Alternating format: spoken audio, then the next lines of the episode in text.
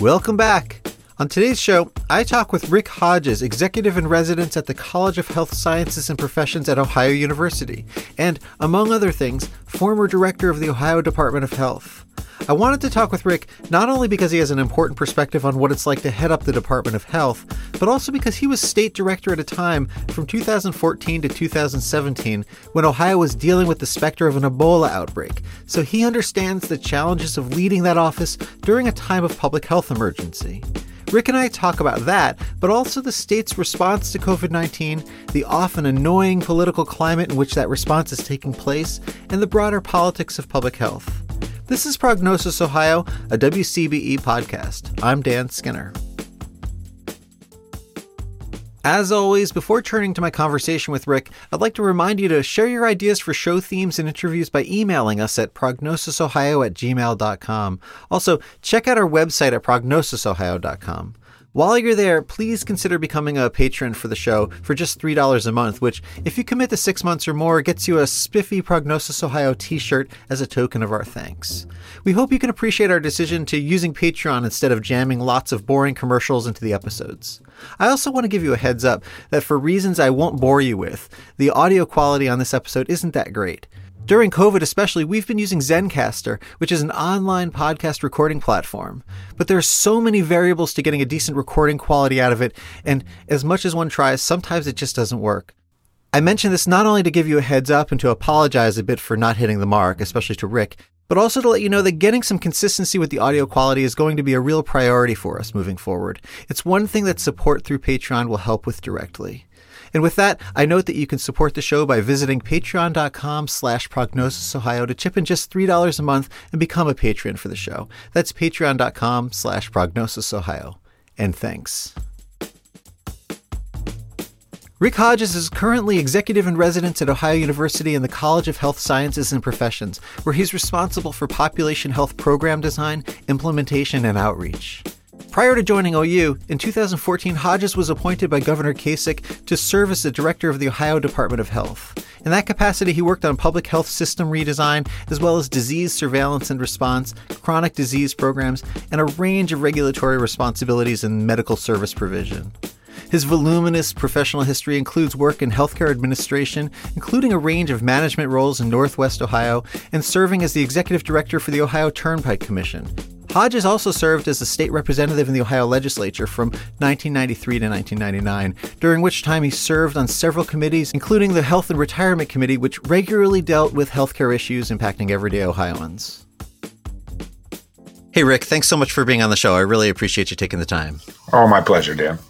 I've been thinking about having you on for quite a while and uh, just, you know, waiting for the right moment. Uh, obviously, with COVID, you know, there there never seems to be a right moment. It's just this like long stretch. so I figured, you know, I, I saw you on Facebook, uh, a post or two, um, kind of parsing out for some people in your orbit how you think about the governor's response and the kind of way things have been for, gosh, almost now nine months or more than nine months of active COVID life.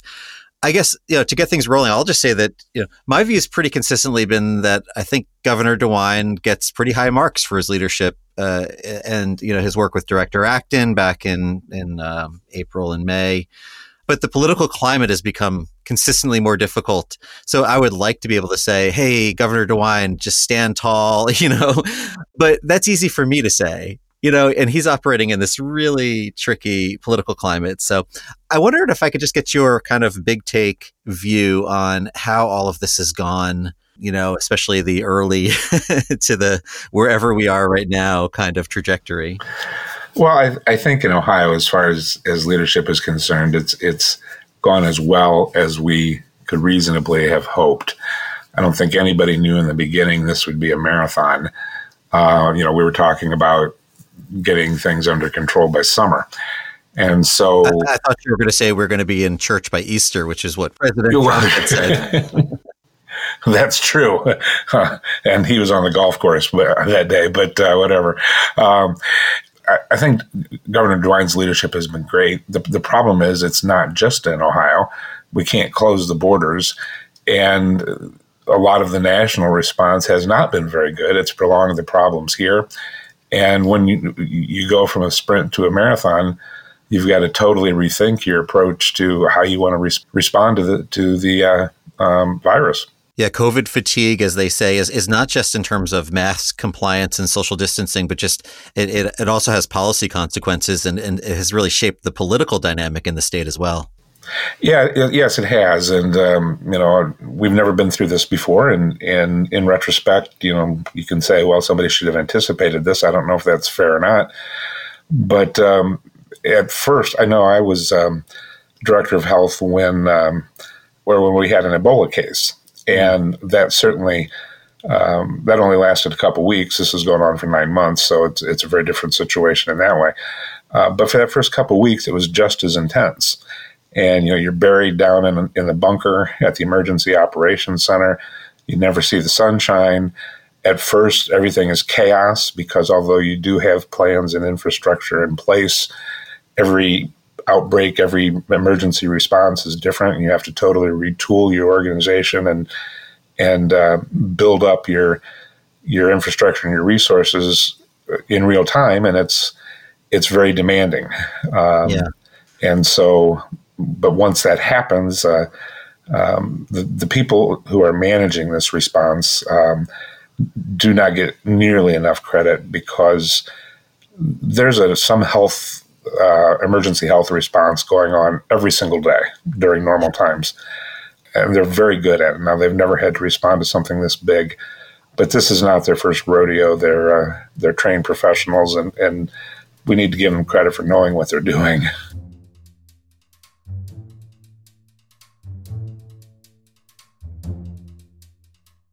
Yeah, it's funny. I was thinking a little bit about, you know, before talking to you, you know, you were health director at a very different time. The Ebola thing, it was memorable. And I remember there was a lot of fear about where this was going to go. There was uh, a lot of moving around of resources, like some of the things we've seen through COVID. But as you mentioned, we're now in the ninth month. Uh, so, you know, the, the, that, that, that poses challenges of their own.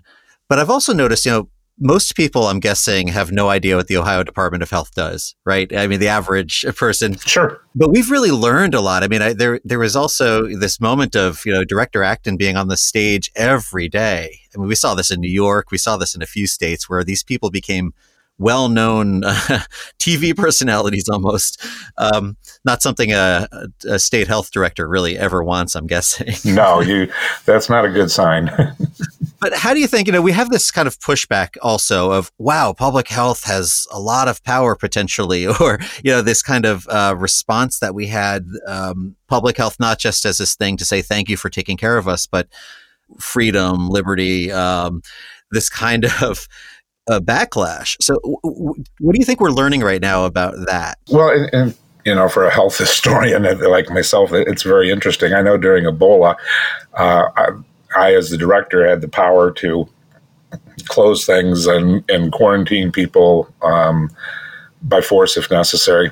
That that uh, power is there, and we had the documents all drawn up to exercise it, but we never did, and nobody ever had in anybody's experience or in anybody's knowledge. So a lot of these powers have never been used before. And they're totally new to uh, Ohioans and Americans.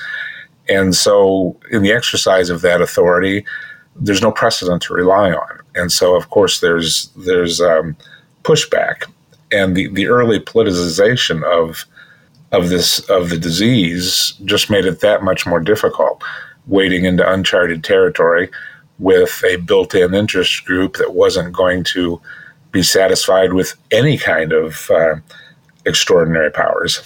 Yeah. You know, in public health generally, I mean, there's always this tendency from critics, and I've found myself saying this from time to time too, you know, thinking more in terms of mandates or um, just a more stringent approach. But you know what we really need is leadership we really need to persuade people to uh, take this stuff seriously and it turns out that most people do want to take it seriously in some level. There's just this kind of negotiation this push and pull that goes on. So yeah while you might have those formal powers you don't really want to make that your first go-to. And I, I mean have we gone into any of that territory at all compared to when you think about the ebola situation? Has the governor tapped into kind of unprecedented authority that maybe most people wouldn't even know existed. Yes, I, th- I think so. During the during the Ebola situation, uh, the one advantage I had was that people were scared to death, and when we called them and asked them to quarantine, they said, "Oh yes, please, let me do that." Uh, there was absolutely no pushback. The business people involved were uh, more than uh, willing to help us out, and and schools in the area or communities basically went into a lockdown on their own that was appropriate for the situation. And in that case, all we knew about Ebola was that you get it, you, you die, and you give it to somebody else. Um, so uh, that was a different situation. In in this case, um, you know, where the survival rate is is really quite high, a lot of people were willing to to say no, uh, we're not going to do that. And the governor, I don't recall a time when the governor exercised authority to, to shut down businesses and uh, to impose curfews and on businesses and, and even personal behavior. Uh, I don't know that's ever been done before. So um, it, it's all new, and, and the law, I don't think, has really been uh, litigated. Um, so it will be over time. And if Governor DeWine has been found to be in violation of it, uh, most of us will say thank you. a few of us will say, I told you so. Uh, but uh, we'll definitely know what the limits of the, that authority is going to be. You know, my reading, as many people have been reading during the pandemic uh, of the 1918 flu uh, pandemic, uh, you know, in Ohio, there there were major shutdowns. Kind of that's the closest equivalent I can come up with historically, where in this state we have done that. And it's interesting because you read these histories. You know, for example, we think about President Trump, and we'll turn to that in a moment. But in the 1918 pandemic, Woodrow Wilson was kind of famously absent. He was focused on the tail end of the war. He was sick himself.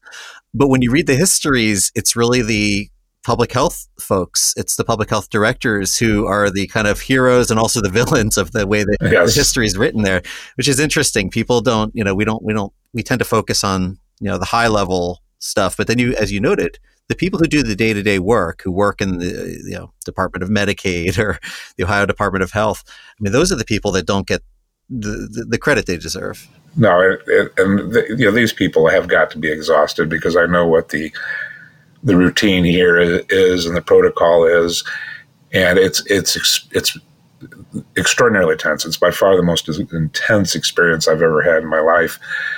And after two weeks of that, I was exhausted. And to think that they're they're doing it now for nine months, and I'm sure they've found ways to pace themselves and get back get into a sense of routine but they've got to be exhausted. And I'm just uh, so proud of, of, the fact that they they did this really good work during a time when there was no Latin national leadership and there was some you know a significant amount of resistance to what they were trying to do.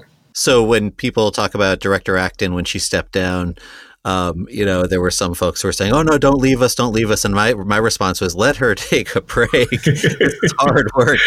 But I mean, when you reflect on that, how did you process that moment of sort of leadership change in in the midst of that? There was a lot of speculation, right? There was stuff about protesting around her house. There was I even saw somebody float the idea that she was going to run against Senator Portman at some point. I mean, just complete nonsense that people were throwing out there. But how did you think about that moment of of changing directors? And then, of course, we had some trouble getting a new director in place yes. for a bit there as well. Well, you know, I, have worked throughout state government as an elected official, as a as a um, administrator, as a as a, a, cabinet director. I'm I'm pretty comfortable with about every area of state government, and I was shocked at how political the Ohio Department of Health truly is. Um, whether it's uh, in my case same-sex marriage or the abortion issue or any kind of reproductive health issues um, the uh, uh, inspections of nursing homes and hospitals, everything gets politicized. And she had been living in that environment for over a year before COVID even arrived. I think the average life expectancy of a, of a state director of the Department of Health nationwide is about two and a half years, and that's during normal times. It, it truly is a I think, the, the most politically charged agency in, in state government. And so for for anybody, not just Amy, but anybody to go through that for a year and then run into COVID, uh, which is it just demands everything that you have. Uh, I, I, think uh, you know she. We need to thank her, uh, congratulate her on really doing a, a great job, and, and understand that uh, there are limits to what people can do. Yeah, no, that's a really balanced way of thinking about it, and I think that the important thing is. Uh, you know, to think about these people as people, um, you know, and in politics, we you know, sometimes rightly don't want to do that because they do have responsibilities and they need to be held accountable. At the same time, uh, when they do their job and they need to go, yeah, you, you understand. So, you know, my understanding, and correct me if I'm wrong, is that you generally identify as a Republican. yes, uh, but you've you know you've been critical of the responses you've already sort of intimated uh, from the Trump administration and the federal government generally. Um, so, and, and, a lot of that's because you know when the federal government is absent, um, the state gets hammered, and states don't have as many tools uh, in the toolbox. So, h- how do you process the dynamic between the situation the state was in, is in, and the federal government, and how should that have gone down? Is there a better way, or is it you know something else? Well, you know, it, it, public health is typically a local response and our local health departments are very capable of managing most day to day events that, that may can't come up.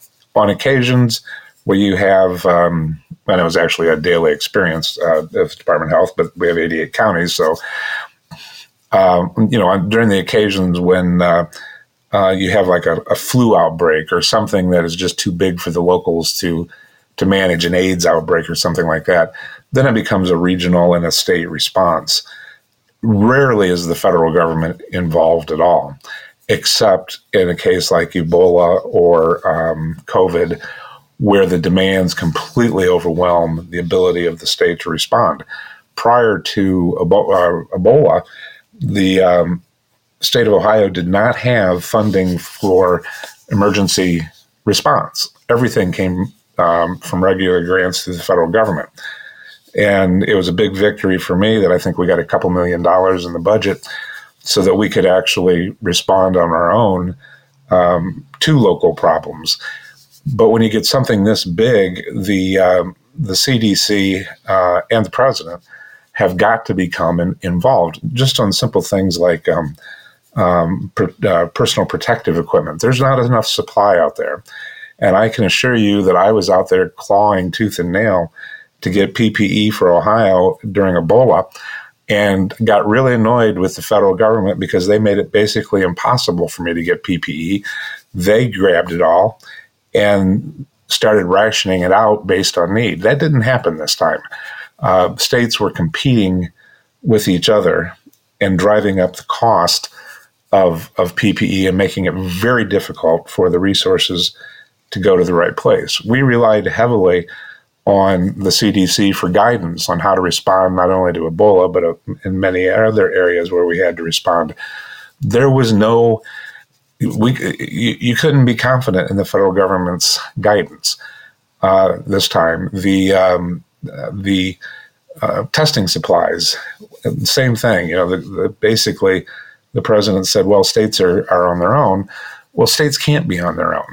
Um, we compete with each other, we slow down the supply chain, and we drive up the price because every single one of us wants to make sure we take care of uh, our citizens and, and our citizens first. So that support and that access to resources has never been there.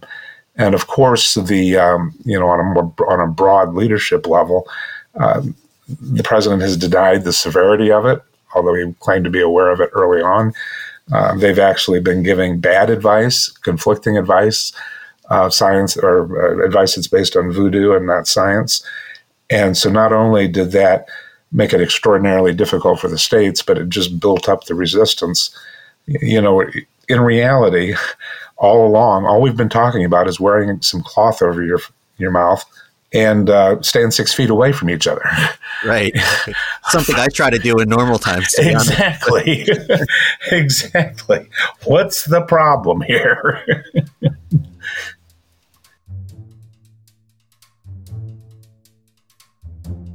when you think about the ideal federal response and what's the right approach? What's the right balance? What would you have liked to have seen the federal government do? Well, eh, you know, and this is not a partisan comment because I'm I'm a Republican, but uh, I thought the Obama administration did an excellent job in responding to the Ebola crisis. They took charge of the resources. They were very um, responsive in allocating them where the where there was a need.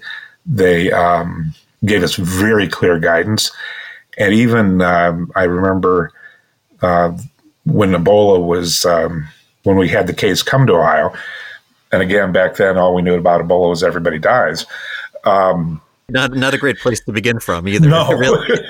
fortunately, that's not true, but that's what everybody believed to be the truth. Right. Um, the initial response is chaos until everybody settles into their roles, and the governor says, "We'll get a CDC team up here," and I said, "Okay." How do I do that? Um, but when you worked for Governor Kasich, you figured it out. Uh, and uh, um, the governor made a jet available, and we had a CDC team up here, I think, in like three or four hours, mm. uh, helping us with our response. And you know that was the kind of teamwork where the the federal government had created the infrastructure, and the states. We didn't do everything exactly the way the CDC said because there were some, in some ways, Ohio, er, every state's unique, but we had that that support system there that we could access as we needed it when we needed it. But but of course, Ebola is also something we know a bit about, right? We've been, we, I mean, it's it's still extremely dangerous and and all of that, but this wasn't our first time encountering it, and I think we actually watched. Governor DeWine, um, you know, uh, Anthony Fauci. I mean, all these folks were kind of learning in real time and oftentimes like on TV, you know, which is a really crazy environment to be uh, in. Right. And, and there were, you know, even, even during the Ebola situation, uh, we didn't realize that as long as you pe- keep people hydrated um, in a big way and give them uh, palliative care, eh, there's a good chance they're going to make it through. Yeah. It, it's a horrible experience, but there's a good chance you're going to make it through. We didn't know at the time that the PPE that we, the standard PPE, was not sufficient for Ebola. Uh, we had to learn those things, and we relied on the the CDC to to learn those things for us and to tell us the truth. And they were very, very quick about it. Probably between uh, understanding the palliative care aspect and changing our PPE, that probably prevented a, a much bigger problem. So, you know, here in, in the case of COVID, sure. Um, Anthony, Dr. Fauci said that uh, masks weren't effective. That was only for a few weeks. And that was only until new information became apparent.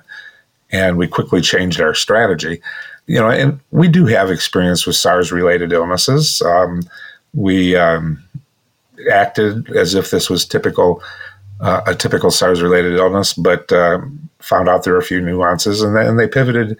At least Dr. Fauci pivoted quickly, but the rest of the government uh, didn't really follow suit. Yeah, and there's also this interesting dynamic where people, and you know, President-elect Biden has said this now, and of course he's put in place a, as his chief of staff the person who ran much of the Ebola response, right? So yes, th- there are a number of interesting pieces here, but you know, just trusting in scientists is one thing, but our our so our kind of public li- uh, literacy around these issues is interesting, right? We we think that the science it's either a thing that's there or not, but science evolves, and and and, and you just watch the difficulty of the political world calibrating itself to evolving science as well. And that's super frustrating because you want to say, look, they weren't lying to us about masks. They are yeah. also like figuring this out a little bit here too. And and the move to bad faith is so fast. Yes. Right yes, and that's that's a cultural problem that we uh, somehow uh, need to deal with it. You know, I, I used to call it the um, the Oprah Winfrey syndrome or the 60 Minutes syndrome, where where somebody said, you know, I saw a program on brain surgery on, on 60 Minutes last night. Uh, therefore, I'm a brain surgeon. Or I saw this program on, on Oprah. Um, I, I could just predict for you. Uh, I would watch 60 Minutes and I could predict you for you the, the bills that would be introduced the next week um, based on the fact that somebody watched 60 Minutes. So we have access to all this information. And we don't use that to make informed choices by and large. We use that to reinforce our prejudices. And as soon as frequently, Uh, and as soon as somebody comes up with a different approach, it's it's automatically suspect.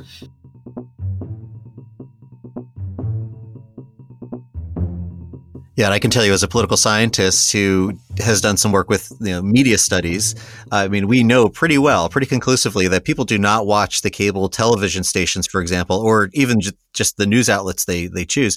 They don't always watch them to learn things. They learn that they watch them to have their biases confirmed, to feel comfortable, to feel like these are my people. You know? Yes. So that's frightening. the world is the way I think it is, so it's safe. Yeah, I, I uh, I, I agree, and it. Um, I think that's a national conversation we have. I don't know how we have it, or if people can even enter it at this point in good faith. But uh, just the fact that a fact is no longer a fact is a, a problem. And, and you know, um, uh, we talk about science and following science, and, and I certainly believe in that. But one thing that President Trump did say at one point that I I kind of agreed with him on, and uh, he thought it was humorous. Was he said, "If you let the scientists take over, they'll shut down the world." Um, that's true.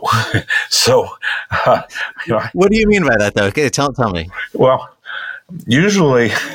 When you see a health issue, uh, the immediate response of, of the sciences scientists is, "We've got to shut that lake down, or that river down, or that that event down, or that whole community down to pre- prevent this from um, spreading."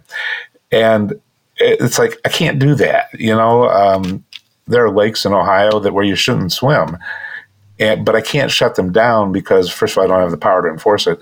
But second, it will destroy the economy of the community mm-hmm. um, if we do that. You know, I, that once there were high nitrates in the water uh, in the river here in Columbus, and there were water advisories, and I was told we needed to shut down red, white, and boom. Well, we're not going to do that. We're just going to tell people don't drink the water um, and things like that. So there, there is an initiative from a policymaker from point of view or a public leader point of view. You know, you, you, you can't follow it blindly. People have to survive and, and live. But you've got to take the science and say this is going to be um, the roadmap that we follow, even though yeah. we may not take the, exactly the same routes we always have to defer to the science. The problem with that metaphor, though, is also then you need people to not drink the water. You know, I mean, and that's yeah. the problem we have, which is when you see massive you know, non-compliance, you know, and you're trying to keep the schools open, you're trying to keep your business open. It's just so frustrating, and you want to say, I mean, you know, I'm not a, uh, a, the type of person who's quick to turn to law enforcement. Far from it. But you know, I see people be like, "Where are the authorities?" You know? Yes. yeah. So yeah, I, I could have forgiven a a maybe a slightly skeptical response, uh, slightly emphasis on slightly in the beginning, um, because I probably would have had the same thoughts in my head. But once it became clear, and once the magnitude of it became clear, uh, we had to we should have gotten rid of any skepticism in the first week or two. yeah. So I'd like to, you know, wrapping up, I'd like to just give you an opportunity to talk a little bit about what's next for you. So you are still at Ohio University, at my university, we're colleagues. Yes. Um, and you're doing really interesting work. You you have a lot of different interests in public health, uh, but I know that informatics are something you spend a lot of time on.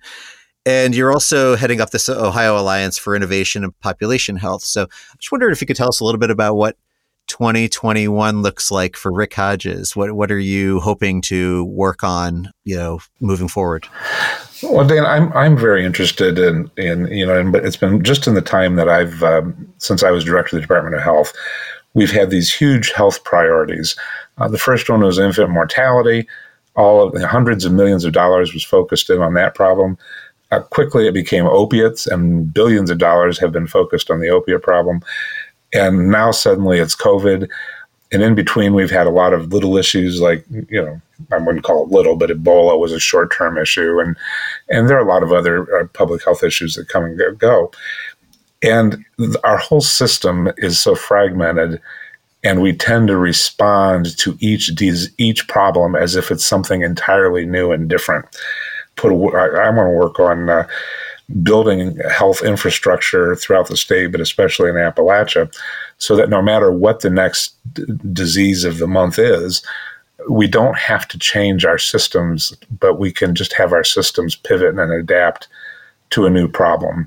So that means a lot more care coordination, paying for value, um, understanding outcomes, understanding where to make investments in population health problems.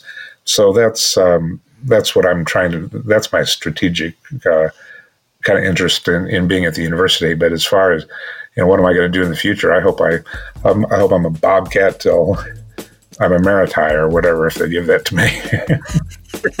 well, I'll make some phone calls. Uh, no, I mean we're lucky to have you at OU, and I mean it's funny. You just said these are some of the things you want to work on, but like you almost described the whole ball game there. Like if we could solve those problems, yes. the number of things that come with it are just incredible.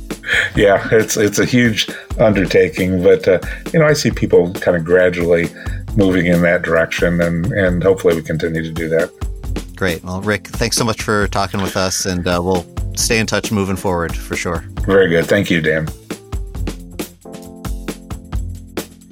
My many thanks to Rick Hodges for taking the time to reflect a little bit on the dynamics of Ohio's COVID 19 response and much more. You'll find some helpful links in our show notes at wcbe.org and prognosisohio.com. Prognosis Ohio is hosted by me, Dan Skinner, and produced by me and Mark France please take a minute to subscribe to the show and follow us on Twitter at, at PrognosisOhio.